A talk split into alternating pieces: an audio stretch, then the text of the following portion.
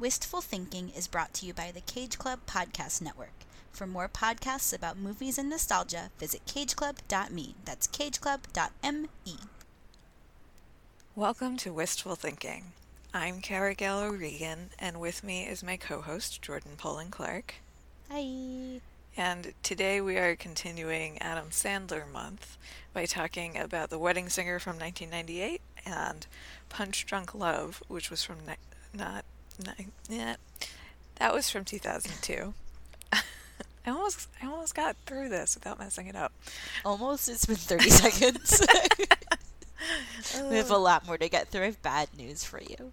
Oh boy. Well, uh, listeners, if you missed it, we covered Billy Madison and Happy Gilmore in our last episode, so you can go check those out.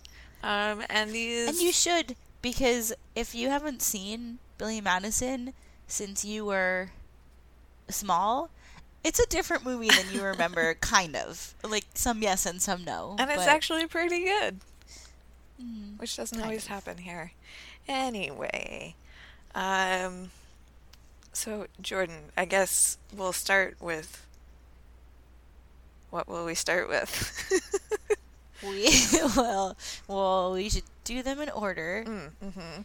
Um, so that means we'd start with the wedding singer, Yes.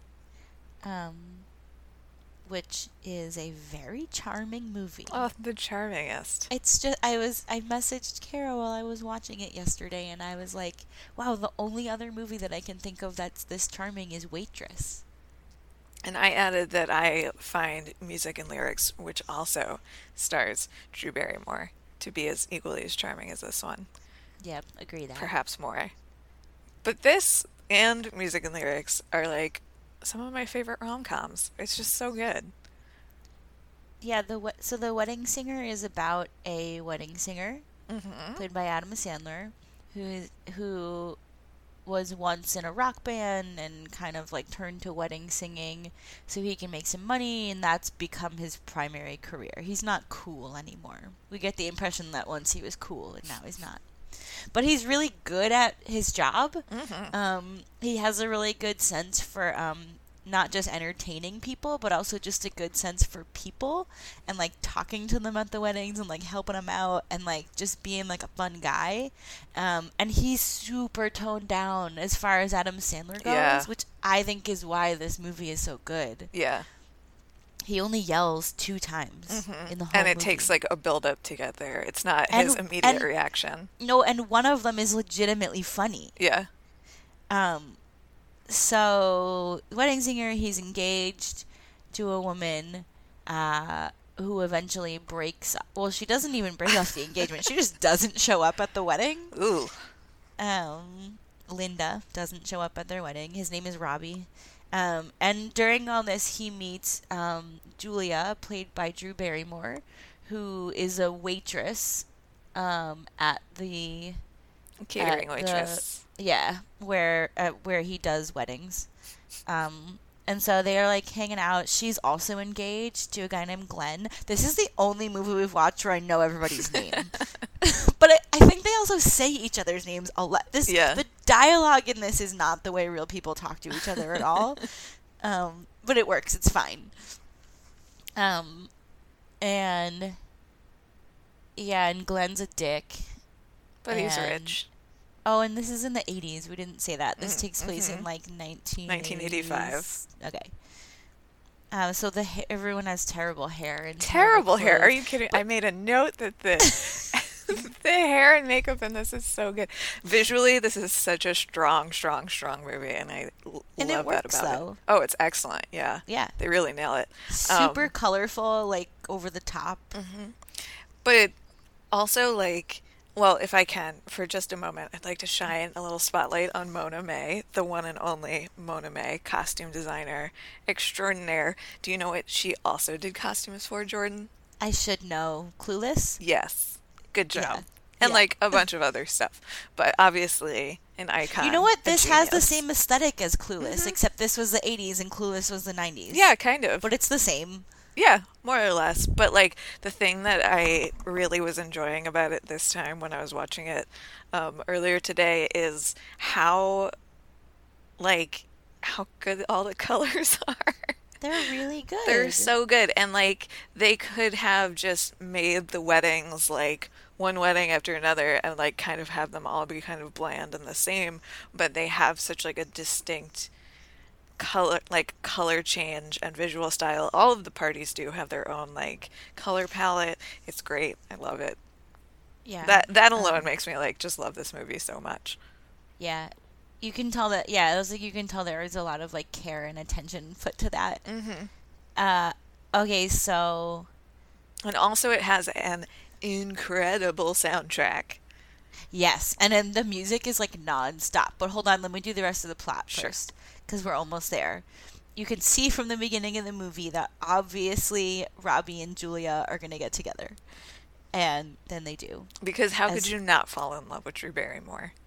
I know. Well, it's just that, that part to me. That's part of what makes this movie so charming is that like there really isn't very or like there is conflict because Mhm. obviously it takes the them the whole movie to get together, but like you know they're going to like you know what's going to happen, Mm-hmm. and it's like a it's a very it's a nice journey on Yeah. the way there. It is. It really is a nice journey. And it's funny and it's sweet. It legitimately was funny, and I also cried. Oh, I cried so much when I, I also laugh cried a Yeah. bunch of times. Uh, yeah, and the '80s music is like nonstop. Yeah, I mean, this came out at like the exact perfect time. I was a budding teen goth, which like makes you just predisposed to love 80s music anyway. Um, yeah, I love this soundtrack so much. The bit where the um singer, not the not Adam Sandler, the other guy in the band, just only sings the one song. Oh yeah, played Uh, by Alexis Arquette, who is wonderful in this, yeah, and and has a killer trombone solo. yeah, one of the yeah, yeah, yeah. Um, and there's two original songs in it too. hmm Oh my god. Oh god. The one on the plane. I mean, talk about like sobbing. I That's when I sob every time. Yeah, definitely. And then I cried during the other. The other one was when I laugh cried Yeah. because it's so funny. The first time he yells the chorus in the other song. Yeah, and he intros it by saying like, uh, "I just want to warn you. I was listening to The Cure a lot when I wrote this, so I'm sorry." Yeah, it, and it has um. So Adam Sandler didn't write this, or he doesn't have a writing credit on it. Um, the other guy does. Tim Herlihy is that his name? Yep. something like that. He um he writes most of Adam Sandler's movies with him, um so he has the main writing credit on this, and that makes me think that some of like cause, cause some of the like surreal stuff that we saw in Billy Madison is in this also. Hmm, Um, like what? Like when the old lady puts the meatballs in his hands. Oh, I don't- I I don't know. That's not surreal to me. That's just It like an Italian grandma. I don't know. no, oh, I thought it was like super like weird and surreal. Yeah. And she makes him eat them. I know. I love that woman. Listen, another side note. Um, when I was looking at the IMDb for The Wedding Singer, I like clicked on on her profile because I she's like one of my favorite parts of this movie. I think she's so wonderful. Her name is Ellen Albertini Dow, and I I was reading all about her. She has this incredible life. Um, she like started a uh, mime troupe and was a mime for like 20 years and she also like taught theater um, at a college in California for several decades. And then when she retired from doing that, she went to film school and then like started this whole new career at the age of like 67 as a character actress. Is that not amazing? Also, she went to Cornell before any of that. Crazy. In my mind, she was the same person as the grandma from Happy Gilmore. Oh, I and immediately I was for like, oh, sure never thought mind. that was She's that not. was true uh, Yep. when we were watching Happy Gilmore, and then I was like, oh no, different lady, but like definitely kind of a, a similar vibe. Yeah, yeah. Uh, she has a great rap scene. Which she rapped herself, by the way. she did. Um, Oh, but you were talking about how uh, the surreal stuff in the script and that Adam Sandler was uh, not credited as a writer. However, he did do some uncredited work on the script, as did Carrie Fisher and Judd Apatow. Oh, that's fun. Mm-hmm. Yeah, I can't now. I can't. I didn't take notes. I'm not good at taking notes when I watch these anymore because I just watch them. Kind Yeah. Of. Um. I can't remember what else I thought was surreal. I mean, the whole like thing at the end where Billy Idol is on the plane Oh, is kind of that. surreal and weird. Yeah. Um, Billy Idol's in this movie. Yes, he is. And originally it was going to be David Lee Roth. And Oh, as much as I would have there's a lot of Van Halen references. loved to see that, I also love Billy Idol in this. Because he's also, he's whatever age he was in 1998. He's They- not young. He's No, not, not at how all. old he was in the 80s. yeah. This movie would have been right around the time that my dad was working for Billy Idol in Really? real life. Yeah. How exciting. Um. Yeah, I was surprised that I liked this. I'm not. I think it's and her so name wonderful. is Julie. her- like the part where she's in the mirror mm-hmm. and she's starts saying her that her name will be Julia, Julia Gulia, Gulia, and yeah. she just starts crying. Because it's the worst. oh my god! Um, And Christine Taylor is great in this. oh, she is excellent in this. She is like a slut who's owning it. It's like Mm-hmm. very cool. Yeah, and um, this was the first time that I realized that the the chef that works for the catering company at the wedding venue where they all work is Mm-hmm. Robert Smigel, who is the only person that has been in all four of these movies. What else was he? He is um, like Adam Sandler's brother-in-law in Punch Drunk Love. He's married to Yeah. one of the seven sisters. He's is he he's the the dentist. Yeah.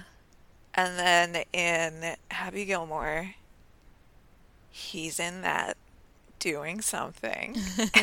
and then He's probably Billy like Madison, some guy like something. yelling in the crowd or something. Yeah, no, he has like actual parts, and I was Really? yeah, I was surprised to see him there. I once sold to him a little remote, a, a Cars branded. Remember that movie Cars? A Yes. Cars branded remote control car that you could control with an iPhone. Whoa. And I did not recognize him until I swiped his credit card, and then was like, "Oh, oh yeah, you're that guy." Um. Oh, also the guy who plays Adam Sandler's brother in The Wedding Singer. Do you recognize him from anything? His he has a brother. Yeah, the limo driver in The Wedding Oh, Singer. I thought that was his friend. Oh. Is that his brother? you know, I He's have in, no idea. He's in every single Adam Sandler movie. Yeah, but he actually is the guy that plays uh, the caddy in Happy Gilmore. Yeah, yeah, yeah, yeah. I was surprised to to realize that because he looks so different. Yeah, and he looks different in this than he does in anything else. Mhm. Also, I had to look it up to make sure that it was him. Yeah. Um, I, what? Oh, I was just gonna say that they have uh, something that has come up a few times on the show, especially since we've been doing these like male comedian movies, is um, like moments of intimacy, like platonic intimacy between two men that we don't always get to see on screen, and the two of them have a really uh, tender moment um, in Robbie's basement apartment in his bed where they talk about laundry detergent. Yeah, yeah, they do. That's what like this. This movie is Adam Sandler, just being like kind of even keeled and like sweet Mm-hmm. to everyone. Yeah, it's got a lot of heart, It's really nice. which is interesting because that's his last name in the movie. It's Robbie Hart, although I think spelled differently, I think that was probably on purpose, though. perhaps. Um, so we mentioned the colors before, but there are like his, the color of like his despair in this movie is like dark red. Mhm. Um, he's in this dark red T-shirt after he gets dumped. There's even this inc- the amazing shot where he's like at the wedding. He's standing up at the altar, and when his sister is telling him that Linda's not coming, like the it's a close up of him, and in the like from the side, like in profile, and in the background are these beautiful blue hydrangea and wisteria, and then the camera kind of like pans around to the front of his face so that the background is like dark red brick. I thought that was pretty brilliant. And then he's in a dark red shirt after that, and like the wedding that he does after that is all dark red. Um, and I th- thought that was a really interesting choice because, like, usually somebody would choose like a blue, I think, Mm-hmm. for that. And I appreciated it. There's this really great scene where he is in his brother's kitchen, which is this like incredible all turquoise kitchen. Um, but they have these dark red blinds, and like one of the windows, the blinds are open, and then the window that Robbie is sitting in front of, they're closed, so you see the red, and he's in the red shirt, and it just, you know, these are the things that make me very happy in movies. Yeah. well, they're also the things that make it a well-made movie, whether or mm-hmm. not you are a person who like notices things like that consciously. Like, Yeah. you know. I saw The Wedding Singer on Broadway when it was on Broadway. Oh yeah, tell me about that. I don't remember it at all. I mean, like a little bit. Cool. Like it had the same like. uh Isn't that a cool way to start a story? Is to Yeah. be like, Oh, here's for the sure. thing that happened. I don't know I have anything no about it. That's the whole story. Uh, it had the same aesthetic, like as far as like colors and like the '80s style and everything, Mm-hmm. which is much more annoying, I think, on a stage than it is in this movie. Interesting. Um, plus, then they're singing a lot on top of it, which I don't have a ton of patience for. Yeah. But Stephen Lynch was in it. Did you like Stephen Lynch? Who's he? He was a, um, I mean, he probably still is a uh, Oh, he's like a music musician comedian. comedian. Yeah, yeah, yeah, yeah. I think so. I don't. I could. I honestly can't tell you. I don't remember, Mm, but probably. I'm sure a lot of his stuff doesn't hold up because it's too offensive now. It's like Mm. stuff that you're like, oh, you can't say that anymore. Yeah. I think it was maybe a little too much of that kind of humor if I'm remembering it correctly. Mm-hmm. But he was like, you know, he's handsome and has like this gorgeous voice, and then he's just like singing filth. Yeah. So he was actually, I think, probably a good fit for this role on Broadway. Mm-hmm. Um, Interesting. so it was fun. This was actually so I watched these backwards. I watched Punch Drunk Love first, and then I watched The Wedding Singer, and this was such a joy to watch after Punch Drunk Love, which is so kind of bleak and stark. This just, one like- is so lush and like there's so many flowers in it and it's so colorful and and fun. It was really nice uh d- nice order to watch them in. Punch Drunk Love is like I did it in the other order, Mm. and then I watched him host Saturday Night Live Mm. from last night. And yeah, Punch Drunk Love is just like an exercise in how uncomfortable a film can make you. Yeah.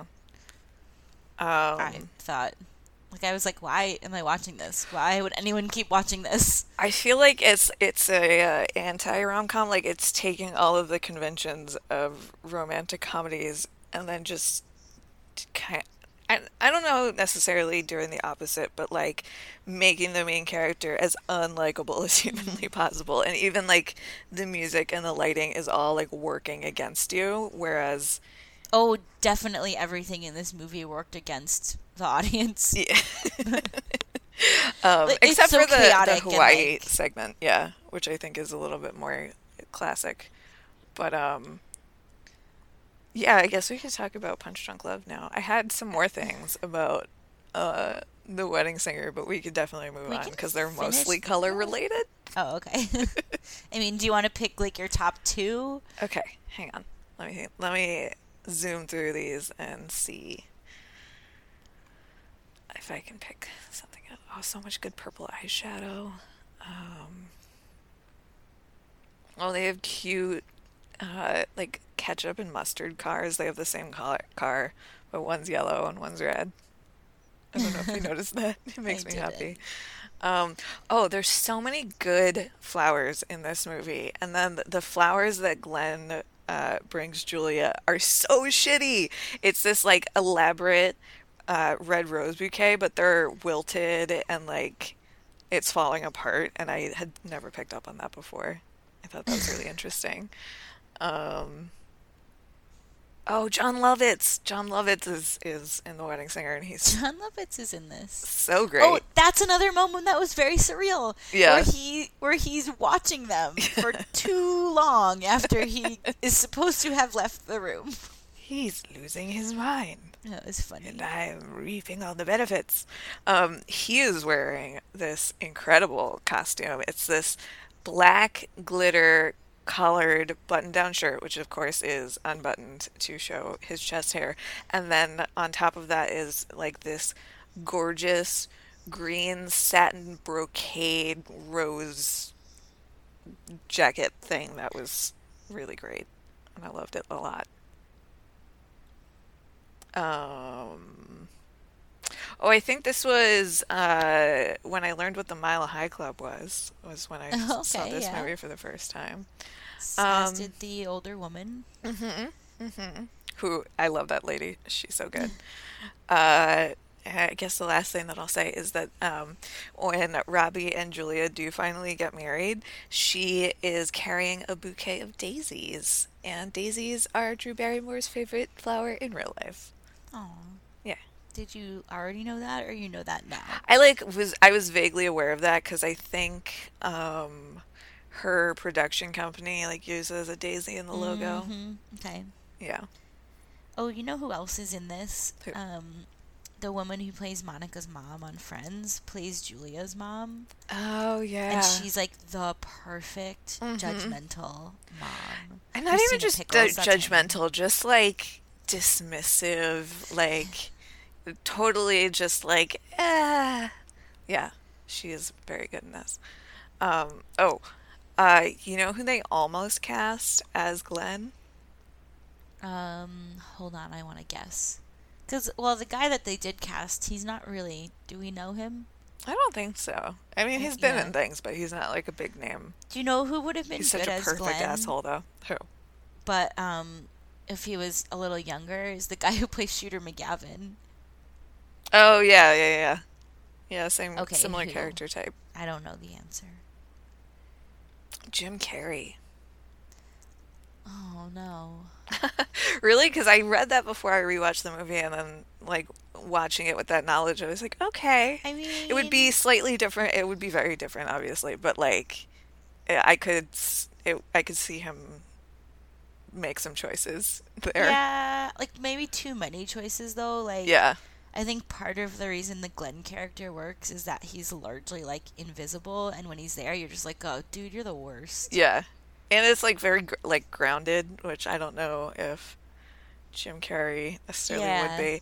Although I did just watch uh, The Bad Batch the other day, and he is in that like almost completely unrecognizable Hmm. because he I don't plays know what this. that is. It's um Ana Lily Amirpour. She made that uh, Iranian vampire movie. Mm-hmm. Um, yeah. Uh oh, I know what it's called. Whose name I can't remember, but um, it's this movie about like um a girl in this dystopian post United States. I don't know. She gets like cast out into the desert, and all of the bad people in society, the Bad Batch, have been cast out into the desert. So they're all like fending for themselves. And there are some societies that have popped up, and she gets like captured by cannibals, and they amputate a few of her limbs, which was a interesting plot point. Um, but then she like escapes and then winds up in this other place where Keanu Reeves is um, this like charismatic cult leader, and I want a whole movie about that. But um, yeah, and then Jim Carrey is just living by himself in the desert and like doesn't speak, which I think was why I didn't recognize him because like you don't hear his voice, but he's that's interesting. It was a good movie. I liked it. Hmm. Yeah, I mean, uh, we established that he's a good actor, so Mm-hmm. maybe he could have turned it off for this. Uh, but the IMDb uh, trivia point about that was that if Carrey had accepted the role, this would be the only time he and Adam Sandler would co-star in a film together. But like, it's a weird non-trivia. Yeah, I mean, like They just have never been in a movie never together. Are in movies together. Yeah. Yeah, yeah, yeah. But anyway, okay, now we can talk about Punch Drunk Love, uh, which came out in, what did I say, 2002? Mm-hmm. Directed by Paul Thomas Anderson, The who I realized. made after Magnolia. Yes, and before There Will Be Blood. Um, and I realized while watching this that maybe I hate Paul Thomas Anderson. Yeah, you know, I love Magnolia, and I actually do like There Will Be Blood, but aside from that, not so much. I don't know. I was think I was trying to figure out why, and there's a few reasons. One, I have listened to far too much Fiona Apple music over the course of my life to not be at least somewhat suspicious of him. They dated for a while. Apparently, their breakup wasn't great. Maybe some of the songs are about him. Yeah, but he's married to Maya Rudolph, who is a goddess, so Yeah. Anyway, uh, the men that he chooses to make movies about, I think says a lot about him, and I find that questionable because they're all horrible. they're all horrible men. Uh, and I forget what the third thing was, but those combine enough to make me like not. Sus- I I guess suspicious is a good word. Not necessarily that I hate him, but I am suspicious of him. Although I did just watch the fan. Uh, I don't think there's a the in the title Phantom Thread. Uh, I liked that a lot, but the guy that's in that is a real dick too. so I don't know. well, I don't know. I feel like there's this thing that exists where, like, in order for something to be like art, it has to be dark, Mm-hmm. and I think he very much subscribes to that. Yeah. Um, I don't know that that's necessarily true, but There was something else, and it just came back to my brain for like a flash of a moment and then disappeared again. And that's really frustrating. Oh, oh, Oh. here it is. Here it is. Okay. okay. So we talked a lot about Sofia Coppola and a frequent critique of her work being that she's kind of keeps making the same movie over and over again.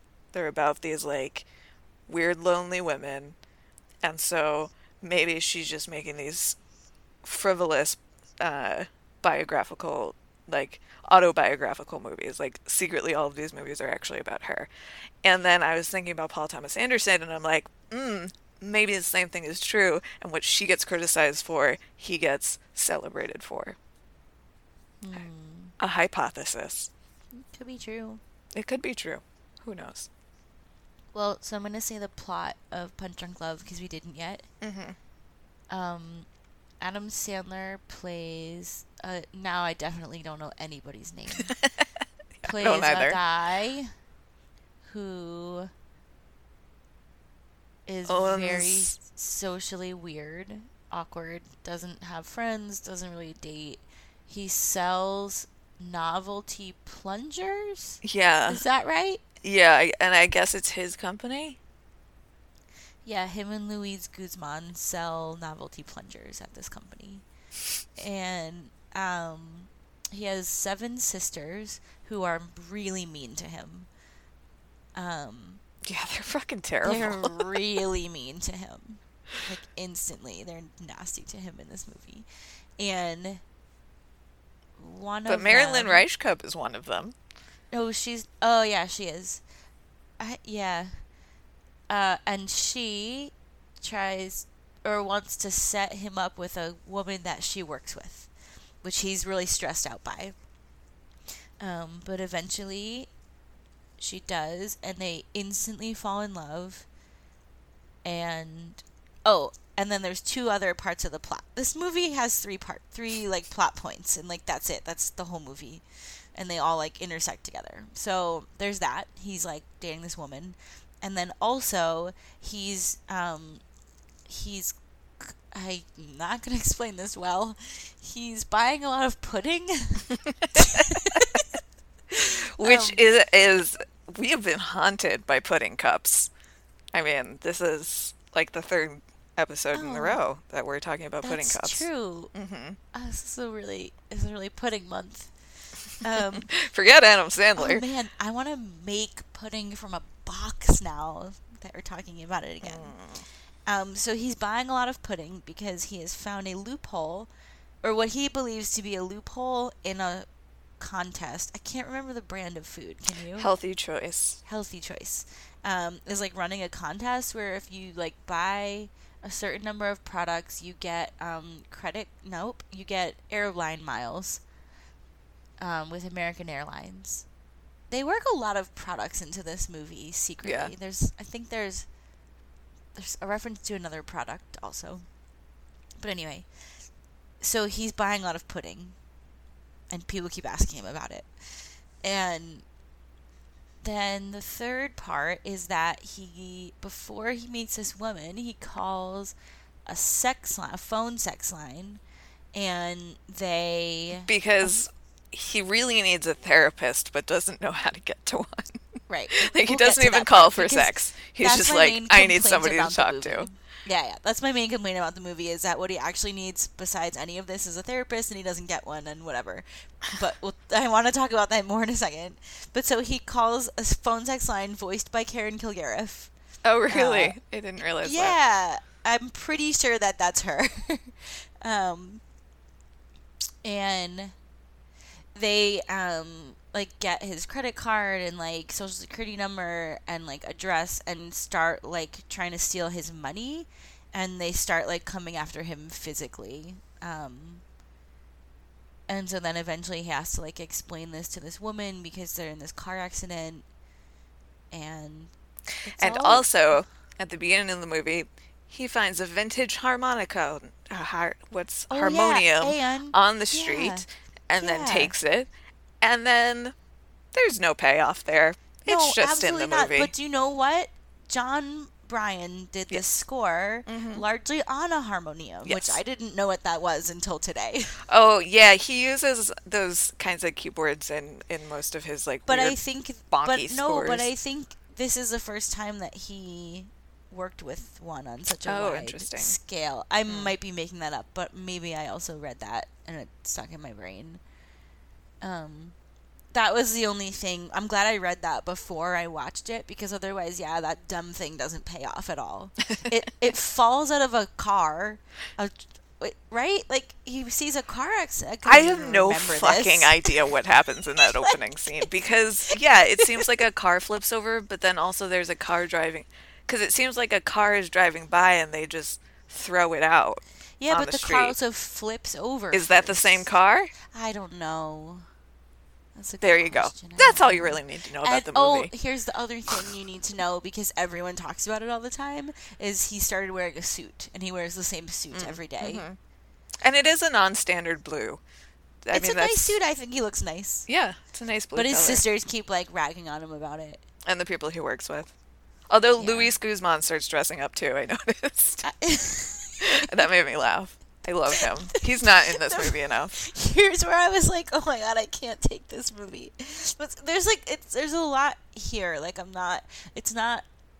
I don't want to call it a bad Yeah, movie. listen, it's just not fun to watch. Uh, many like top tier directors consider this one of their favorite films. People love this movie. but okay, I'm starting so to think maybe there's no reason to. Here's here's where I was like, I this is so hard to watch. Is when he's he's standing in his office, which is like is has a door, but it's glass, so you can see what's happening on the outside. And his sister has just come in with this woman who's trying to date him, and she's like standing in his office, and his phone is ringing, and the um, phone sex people are calling him to try to threaten him, and at the same time, um, like a bunch of shit happens outside the window right behind him. Do you know what part I'm talking about? Yeah. Somebody like Um, drives a forklift into something. Yeah, like in and like everything falls down, and he like tries really hard not to react at all to it because there's so many other things happening. Oh god. so, was here's the thing. I think um, this character uh, definitely exhibits some characteristics of a person who might be on the autism spectrum. Mm-hmm. So it's not it's not so much that he's like trying not to react. I think he like has a hard time processing what's going on and also has a hard time with like emotional regulation, which is why like sometimes he doesn't react at all and then other times he breaks a glass door. You know what I Yeah. mean? Okay, Um, so here's let's that brings us to my main problem Right. with this movie, which is just like a thing that happens in movies a lot. Yeah. Which is that people who need therapists and medication um, go find a lot of other things and Mm-hmm. they say that that solved their problems, but it didn't. Right. And I But we don't we don't get it. to see what happens after the credits No, roll. but I just hate that like like this movie. These aren't the right words for this, but like this movie has a happy ending, hmm right? Like More like as happy as this movie's gonna get, yeah. yeah, like he admits the truth. He gets together with the woman. He gets his airline miles. Um, but Which like uh, was an actual scam that a guy, or not a scam, he like figured out that this brand was doing this marketing tactic, figured out that there was this loophole where the monetary value of the reward so greatly outweighed the monetary value of the food that he did that. And this is why brands don't really do that anymore. So that was that part of it was actually a true story. Or based on a true story. um, Sorry, I derailed no, you. What no, no, no. I think that's interesting, and it's like it's such a funny detail that like, of course, that was real. Mhm. Of course, that's real. um, yeah, I just don't like when people in movies are like, "Cool, we're in love. It solved all of our problems," instead Yeah. of being like, "Actually, I don't think we should date. I think you need a therapist first. This isn't gonna work." you know? It's Yeah. just like it happens so much. It makes me crazy. Yeah. And we also I mean, I think the the thing we're supposed to conclude is like they're both kooky and weird, Yeah, and that's why they're into each other. But like we don't get enough of her, I don't think. Like No, apparently we don't really know her. She is following him in the grocery store before we even meet her, but she's like I- I've read this after the fact. I didn't notice her there, but there's this, a person in red who's like following him in the grocery store when he's trying to figure out what the lowest priced item that he can buy to maximize. Oh, and that's when he finds the pudding. Yeah. But apparently she's like following him the whole time. Well, that would go with her story. Mm-hmm. I don't know. I just I would have liked it if she was in this more or like was an active participant in this story more instead of just like mm-hmm. things happening to her. Yeah. But I guess this whole movie is just things happening to people. Yeah, I mean, I think maybe that's what's so painful about it to watch. It's like it's just watching people not be able to take any kind of control over anything that's happening to them. which is how most people function in the world. I mean, that's I don't know, like maybe this is just too much like real life and that's why I don't like it. Well, I wouldn't go maybe that far, but but yeah, like it's too if these were real people and I'm sure real people like this do exist, it's too it's too upsetting to think that real people like this exist. Like I just it's just yeah, I don't like it. Well, um back to the the score, Jon Brion actually composed music for the film while filming was taking place, which is like not something that usually happens. So he was actually like on set experimenting with tones and sounds, making particular note of what uh, Paul Thomas Anderson was responding to. And so his score would then be played on set, like helping to influence the tone of the film. But also, he and Mary Lynn Rajskub, like, were dating for a long time and broke up right before this movie started. Oh no. So he uh, sometimes had to spend like eight hours a day playing music while watching her. that's stressful. Yeah. yeah. Um I think Um, this character like the character that Adam Sandler plays in this is like if you took like all of his other characters, not all of them, but you know like the Billy Madison and Happy Gilmore types and took away all of their power mm-hmm. and courage and privilege, Yeah. you're left with this person. He's like he has a lot in common with those characters, he just doesn't have any of the privilege or like brashness of Right. them. Or confidence. yeah. Because then my next question is like, is Adam Sandler a good actor, or is he just always doing the same thing? I I think the wedding singer proves that he, he has like pretty tremendous range. I think he really does have like incredible range because of just what he does in the wedding singer alone. Um, but also I watched um, something that just came out like a couple years ago called the Meyerowitz stories. Oh yeah, I've heard of that one. Yeah, uh, he uh, plays uh, one of three children to an aging narcissistic artist played by um, Dustin Hoffman. And um, it's a Noah Baumbach movie, so of course it's like very emo.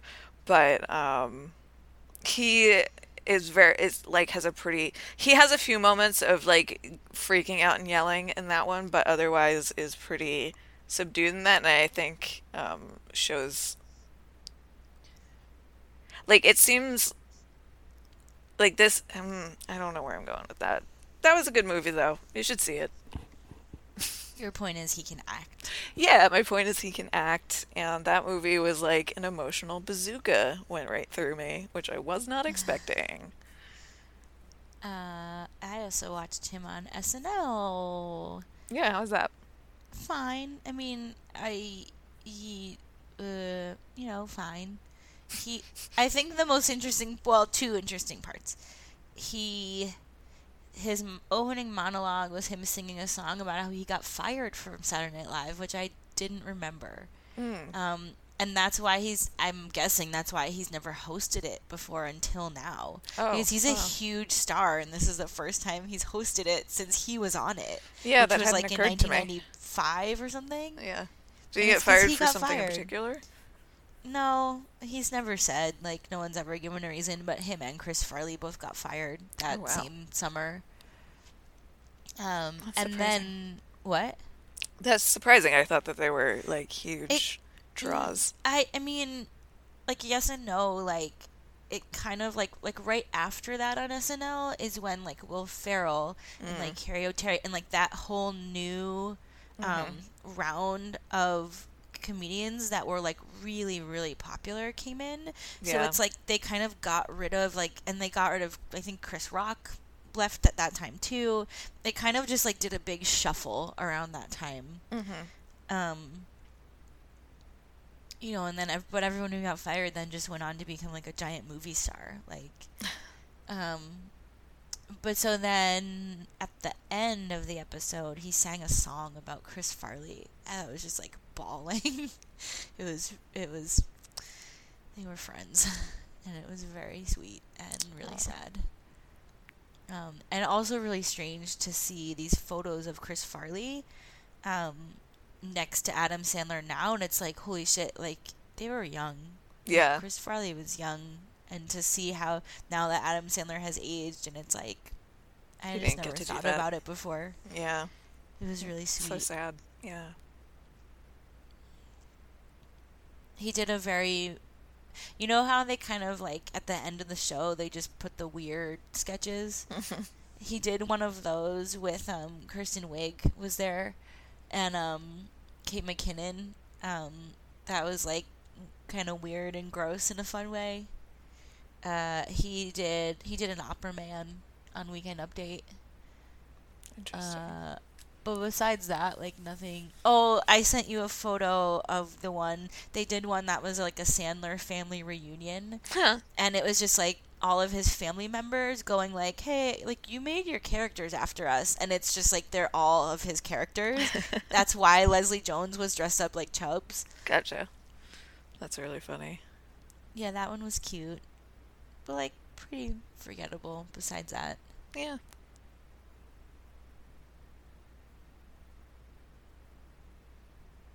He he seems i don't know he strikes me as someone who would be like legitimately a really nice person in real life Mm-hmm. and to watch him on SNL, he looks like tired or like bored and also like genuinely like has a lot of genuine gratitude at the same time. Yeah. It's it's interesting. I don't know. That's interesting.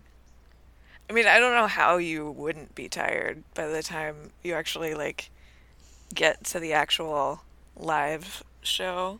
The whole thing sounds exhausting. Yeah. Um, I was just looking back at some of the trivia notes that I had pulled for Punch Drunk Love. Um, at 95 minutes, it is the shortest film that Paul Thomas Anderson has written and directed, which is funny because at like the halfway point, I got up to go to the bathroom. I was like, oh God, how much longer? And saw that I was at the halfway point and felt very relieved. But then also that I was like, this is really, this is only an hour and a half. My God. Um, because when I went to see There Will Be Blood in the movie theater with the person that I was dating at the time, uh, they turned to me at the halfway point and were like, who, and they had seen the movie like several times already, turned to me at the halfway point and were like, how do you like it? And I was like, yeah, I mean, it's fine. It's great. Whatever. And they were like, yeah, yeah, this is the halfway point. I was like, no, because that movie is so long.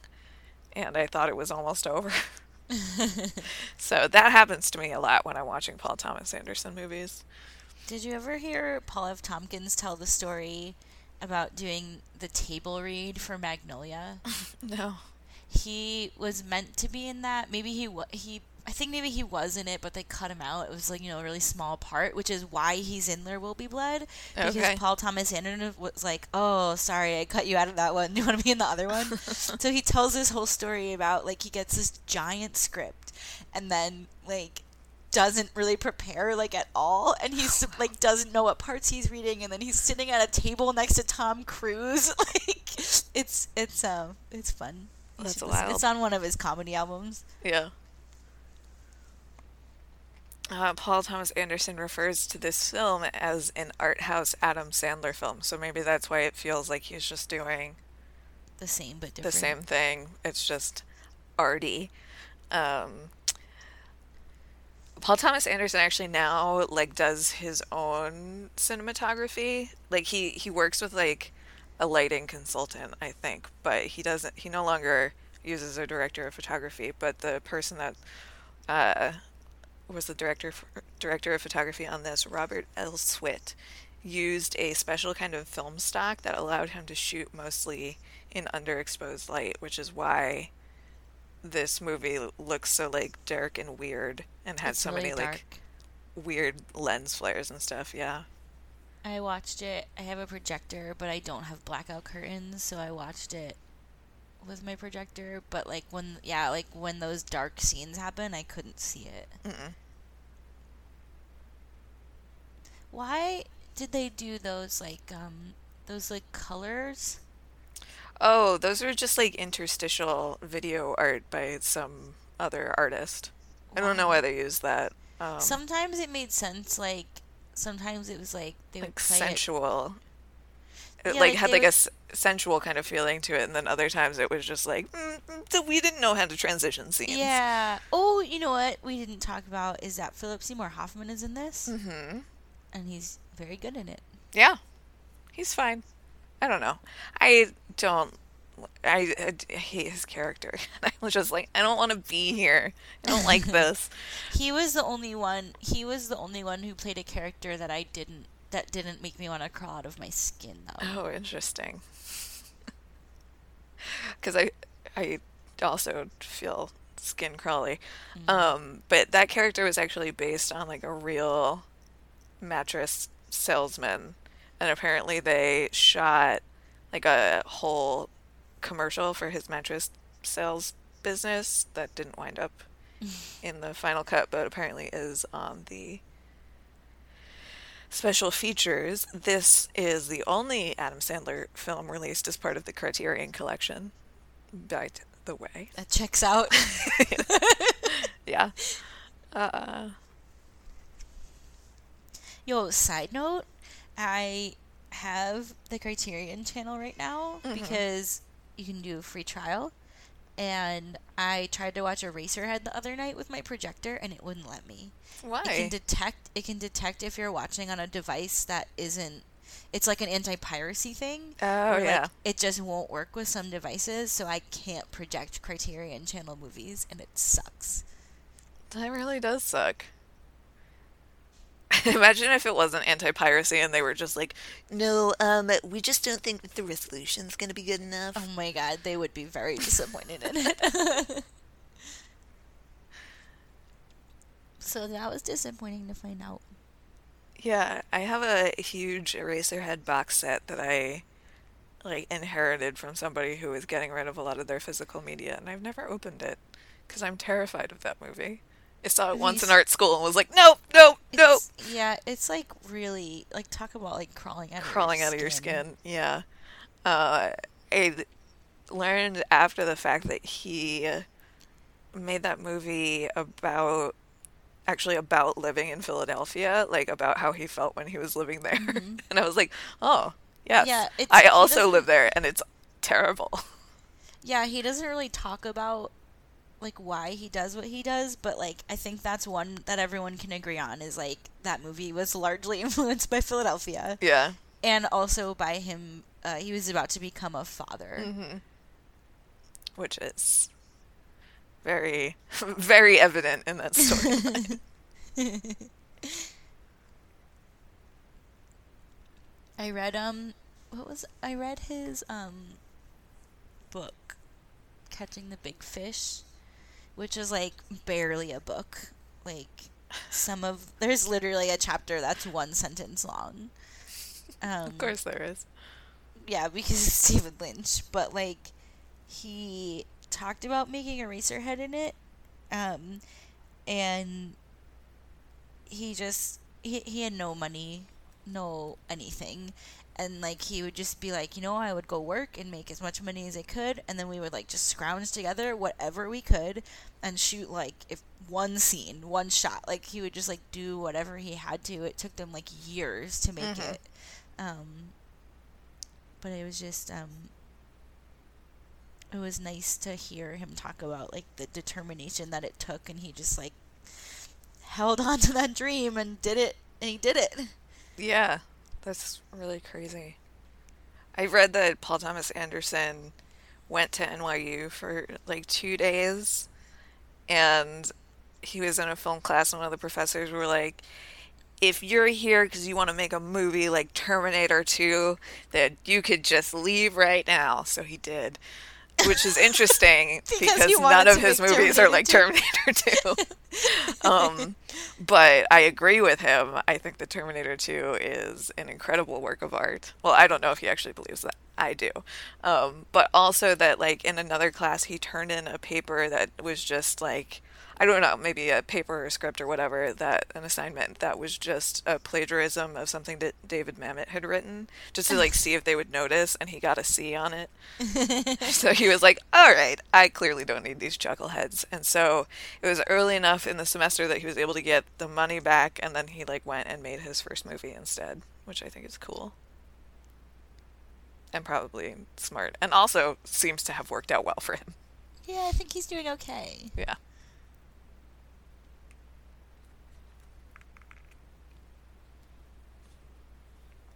Is that it for adam sandler is it the time where we say the other things that we watched Yeah, I guess so.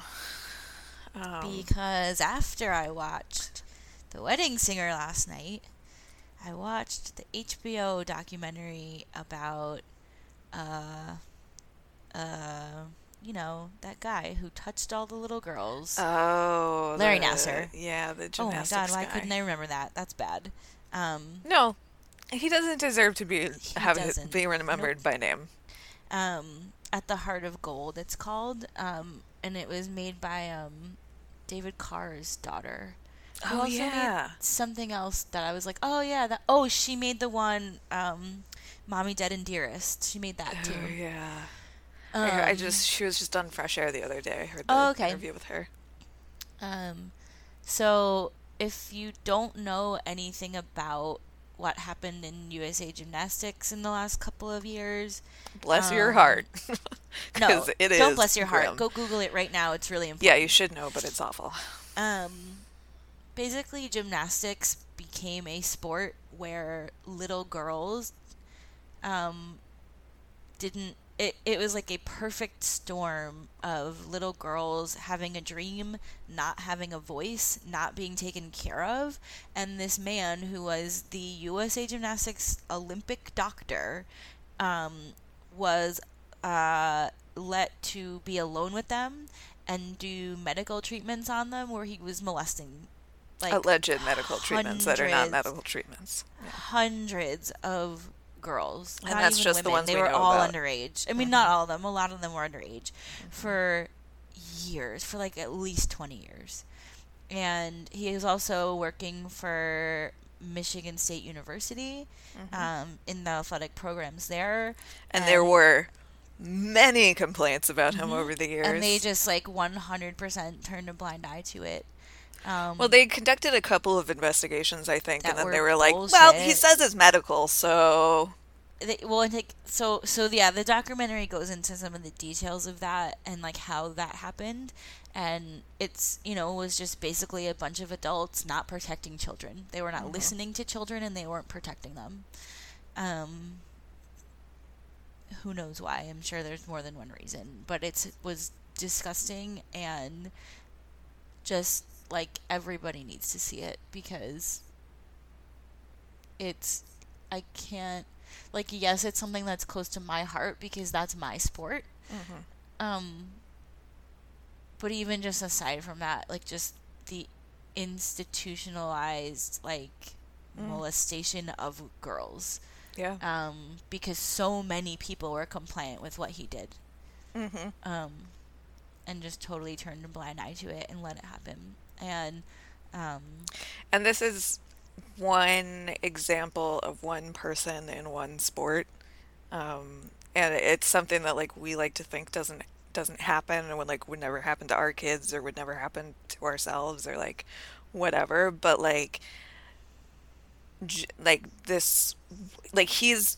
one person in gymnastics, and there have been many people in gymnastics that we, like that we know of, you know, and the same is true in so many other sports, and not just in sports, in the arts, in like any s- situations that set up these kind of like perfect storm circumstances to just facilitate abuse. I mean, look at the Catholic Church.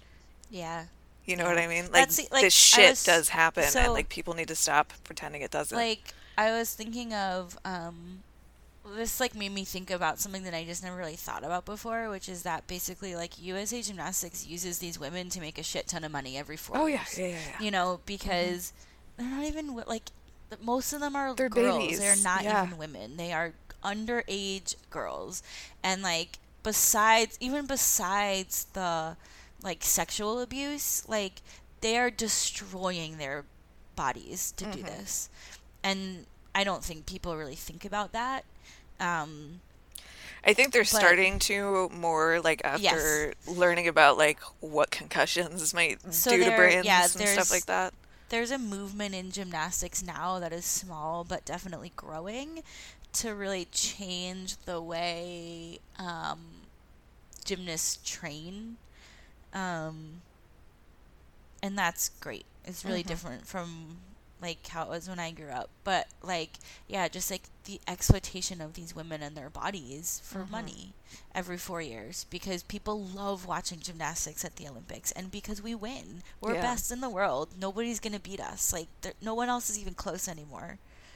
Um Well, that that was true, but there's a whole pipeline that kind of got like exploded with all of this, didn't it? Like it's gonna Um, like take a while to kind of like yes and yes and no like USA Gymnastics is a shit show, but as far as like the gymnasts that are competing for us, like yes, like there was a shakeup for them, but like it's not it hasn't affected the quality of their gymnastics. It hasn't affected like Simone Mm. Biles is still here. She's going to win stuff. Like like the the the girls and women who are still doing this, who are still competing at a really really high level, like they are doing it because they love the sport, like it's it's not going to be that easy. You can't get rid of them, you Yeah. know? Like think about like if you think about what it takes to make a gymnast, it's like those even the little girls are so strong mentally because you can't be anything else Yeah. to do to do it. You just can't be. And so yeah, I mean, if you if you look at who's still competing and who's still winning, like it's still us. Um, Yeah. Which is, I mean, is- so wild that, that that the team has been that good when this was literally happening at the Olympics. Like Larry Nassar It was literally was abusing happening at the Olympics. Aly Raisman and um, Gabby Douglas, and like they were experiencing this abuse McKayla literally at the Olympics, and then they won a fucking gold medal.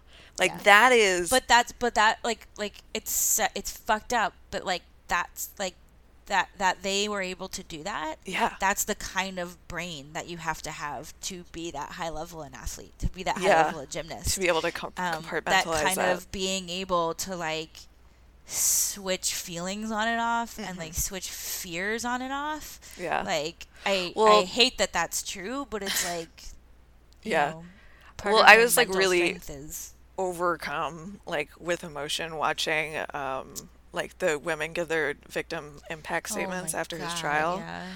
um I, I, like especially for uh the ones that have had media training like Aly Raisman I was like oh holy shit.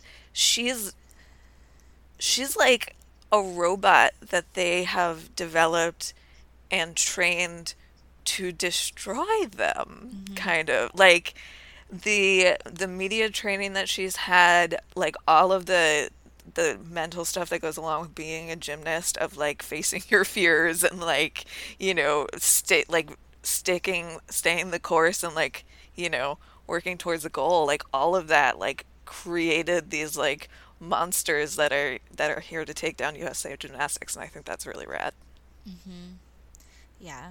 And the woman who started it all, whose name I can never remember. Know me neither. I feel so bad. Her name, I always want to call her Rachel Dolezal, who is the Nope, woman nope, who nope, pretended she was black. Yeah, I know that it's not her. person. But her name is also Rachel, and her last name starts with a D, and it's a complicated last name, so I can never remember it, and I always feel so bad. She's incredible. She, like, when this started to happen to her, um, when she was younger, she Rachel docu- Den she- Hollander. Thank you. It's a, see, a last name no one's ever heard before. Um, she started to document it. Um, so Because she knew something was wrong. Yeah. So when she like this, this didn't even start because of Larry Nassar. It started because the Indianapolis Star newspaper ran a different article about like another kind of sex Right. abuse in gymnastics. And she called them and she was like, Hey, this happened to me. I want to call some people out. Um, and she had written things down. Like she she had her shit straight. Like she's really incredible. Yeah, not that you're not incredible if you like didn't have your shit straight, but just like Right. that she did it really systematically. Mhm. Just And like, then I'm so and then she fucking went to law school also. yeah which is amazing. Um, all of those women, whether they came forward or not, are amazing, and uh, here's I'm another so grateful that they thought about they did. before. Yeah, In the '60s, gymnastics was a women's sport, not a little girl sport, Mm. and the Karolyis are the ones who changed that with oh like Nadia Comaneci. yeah, yeah, yeah, yeah. and and um yeah and Romaine- they were the- Romanian. yeah they were Romanian but then they came here and they were the biggest things they yeah. were the biggest things in USA gymnastics for 30 years yeah, and they like, if- facilitated the abuse. yeah like if you wanted to go to the Olympics that's who you went and trained with and actually I'm like halfway through Dominique Moceanu's book now which is really interesting because she trained with them and Yeah. will openly speak out against them um, yeah, I read like a really long investigative piece about them like last year, or the year before. That was really interesting. Um, and like just all of the the shit that they've facilitated and covered up over the years is mhm. pretty disgusting. Mm-hmm. Yeah, so I never thought about that part before, where it's like, oh yeah, it wasn't always little girls because the men, like if you look at men's gymnastics, those are Mhm. all like men. They're not Yeah. underage. They're not boys. I mean, and it's it's true of figure skating too, Mhm. and it's these sports that like for women to get the advantage because of the the way that like it's part of how they've set up scoring now. It's part of like yeah. you know the the uh, advantages that advantages and disadvantages that men and women have like make the sports different for the two genders and so for women it's about being tiny and being fast and being able to fly as far as you can basically um, and that's true of figure skating also and so now it's like the the Yes top no. I have one argument against that for female gymnasts. what is that Um, if you watch like the Chinese gymnasts who are particularly small because they cheat and lie about their age, yeah um, they cannot push the vaulting board, like the Mm. springboard. They can't push it hard enough to vault as well as Simone Biles does because Yeah. they're too small. Yeah, and I mean Simone Biles, like she's short, but she's, She's like built dense. as hell, you know. so like like she's a, a special case and uh, clearly has some uh, genetic advantages. Um, She really does. Look how long her arms are.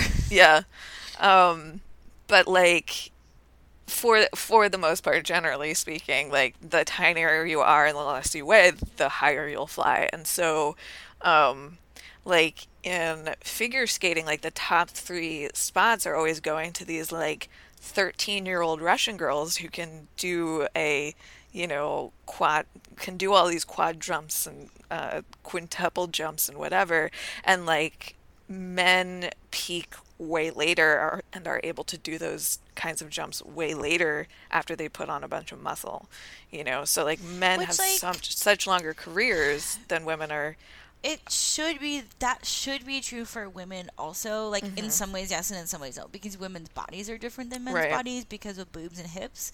Um, and also uh, women experience a like exponentially higher injury rate uh, we don't know why because no one studied it but uh, the the what research does exist indicates that it might be hormonal question mark but Yeah. again we don't know because nobody studied it but Like, like if you look at why we're better than the Russians, it's because we can tumble and vault, and the Russians can't because they're all skinny and Mm-hmm. small, and you just can't get that the kind of power that you now need for the difficulty in gymnastics. You can't Yeah. get that kind of power if you're tiny, yeah and you can see that's why that's why we win now and they don't. interesting So I don't know what that says about how it should be or how it'll change, but uh, did you watch anything else that was of note Mm, no, I don't think so. um, on a very, very, very, very, very different note, I watched Mamma Mia, Here We Go Again. That's the second one. Yeah, it's so good. Those movies are absolutely bonkers. I don't understand how or why they exist, but I am so glad that they do. I just was like weeping and laughing and crying the whole time. It was great. Cher's in it. She looks amazing. Uh, there's so much good dancing. There's like an armada of dancing people, like a literal armada, several boats full of dancing people who are dancing. I think they're dancing to probably Dancing Queen, maybe SOS. Who cares? It's a great ABBA song. Um, they like show up to the party all dancing. It's great. Loved it so much. Um, Do you think those movies are just like a fun throwback to like when movies were musicals when they didn't know what movies were going to be yet? uh, I've never seen them, but that's like my fun take on it. I mean, all movies that are musicals are throwbacks to movies But there that aren't were that, musicals many before. movies. No, because there aren't that many movies that are musicals anymore. Like Yeah. besides kids movies, and that's not the same. Yeah. Um yeah, I mean it's just I think people will always continue to try to make musicals and some will fail and some will succeed and I think that these are just insane enough to really really really work. And it also helps that they're songs that are incredible and they're also songs that have like embedded themselves in our consciousness already. So it's like, oh, they're singing a song I know. you know, like uh, in the second one, uh, Cher sings the song Fernando, which is an ABBA song that I love so much because as a little kid I just found it hilarious. I don't know why, just the way they say Fernando. um, and when she started singing that, I just burst into tears. I was crying so hard. Just, uh, they're wonderful. They're like, just like junk, like, I want to say junk food, but that's the wrong word for it because it's like junk food that's good for you, Mm-hmm. you know? Just totally good for your heart and your soul and your brain because you don't have to think that hard. Um, This one features uh, like flashbacks to when the characters were younger in the 70s. And the the woman that plays the Meryl Streep character, I don't know what her name is. Hang on, because she's an amazing movie star, and I can't wait to see her do other things. Um, Lily James. I think she might be British, but um, I look forward to to seeing more stuff from her because she's like I think a Julia Roberts level movie star. Um, I I feel like. Joey would know who she is and have like 800 things to say about her. Yeah, maybe I made that up. Yeah, maybe. Um, The Wicker Man. Oh no, he would because she was in Baby Driver. Oh, okay. There you go. I watched The Wicker Man, the one with Nicolas Cage, which is Oh, wonderful. to watch that for years. I really enjoy it. I like it a lot, except he punches a bunch of women in the face. Other than that, Why? other than that, it's great. Um, you know, he thinks that his child is in danger. So, I don't know. Anyway, um, oh, I watched Half Baked. I rewatched Half Baked, which Was was not really. No, not really, so. unfortunately. Like there were still some jokes that I laughed really hard at. Um, I think visually it's great. Uh, there's definitely a lot of surrealism in that, but not too good. Um, Related, have mhm. you watched or listened to Neal Brennan's Three Mics? I have not. Oh, you should. That's the one where he has three microphones, right? Yes. Hmm. Um, he talks a little bit about like his relationship with Dave Chappelle and like having written that movie and just stuff. It's interesting. He talks a lot about mental illness and and he's also very funny. Okay, I might check it out. Uh, something that wasn't very funny that I watched was a romantic comedy called Man Up from 2015, um, starring Lake Bell, who I love. I love So her too, but she's not in anything good. I know it's, It's so bad, except for In a World. I mean, but that was her movie that she like Yeah. wrote and directed. But also like it was okay. It Oh, I like that a lot. don't. Okay. I think she's great in it. Um, it's like her and Simon Pegg, and Simon Pegg is the manic pixie dream girl, and it just did not work for me at all. Um, I also saw the new Suspiria, which uh, was pretty cool on its own. Not the remake that I wanted to see, but like, I'll take it. There's more Mhm. dancing in that in this one, so that like was cool. It's also an hour longer than the original. I don't need that. Yeah. There's also a lot of nonsensical stuff happening in it that doesn't really ever add up or make sense, but it's fine. Um, and I also finally saw Book Club, that movie with Jane Fonda and um, all the other ladies whose names I like, can't remember at the Yeah, I moment. know what you're talking Oh, about. Oh, Diane Keaton and uh, Candice Bergen and Mary Steenburgen. And they're a book club who have been meeting for the last like 40 years. And they started with Erica Jong's Fe- Fear of Flying, which was like an iconic feminist text about uh, sex and sexuality. I used to teach gymnastics to her granddaughter. Oh, cool. Um, and now it's, you know, present day, they're all much older in their 70s and 80s, And now they're reading Fifty Shades of Grey, which I was kind of like, oh god, of all the books, why did they have to read that one? But I thought it was interesting that they like connected that with Fear of Flying, although they could have done more connecting, Yeah. certainly. Um, all of the also Alicia Silverstone is in it. she plays one of Diane Keaton's daughters. Um, all of the women in this movie deserve so much better. It's not that great, but I also like laughed and cried a lot. So it was uh was fine. It was enjoyable. I think I feel like it's a good movie to watch on a plane. Mhm. I also watched all of uh, Tuca and Bertie on Netflix, the new yeah, you told me to watch that one. straight through already one and a half times. I really love it. It's wonderful. It's so weird, and also like the cartoon I've been waiting for my whole life. And Um, much of my time has been taken up by trying to make make my way through Comedy Bang Bang's ten hour episode, oh yeah, which is like every minute of it so far is worth it. yeah, It's just very long. yeah. Um, do you have anything else to add? Mm, No, nope. Cool. Then that does it for our episode of Wistful Thinking.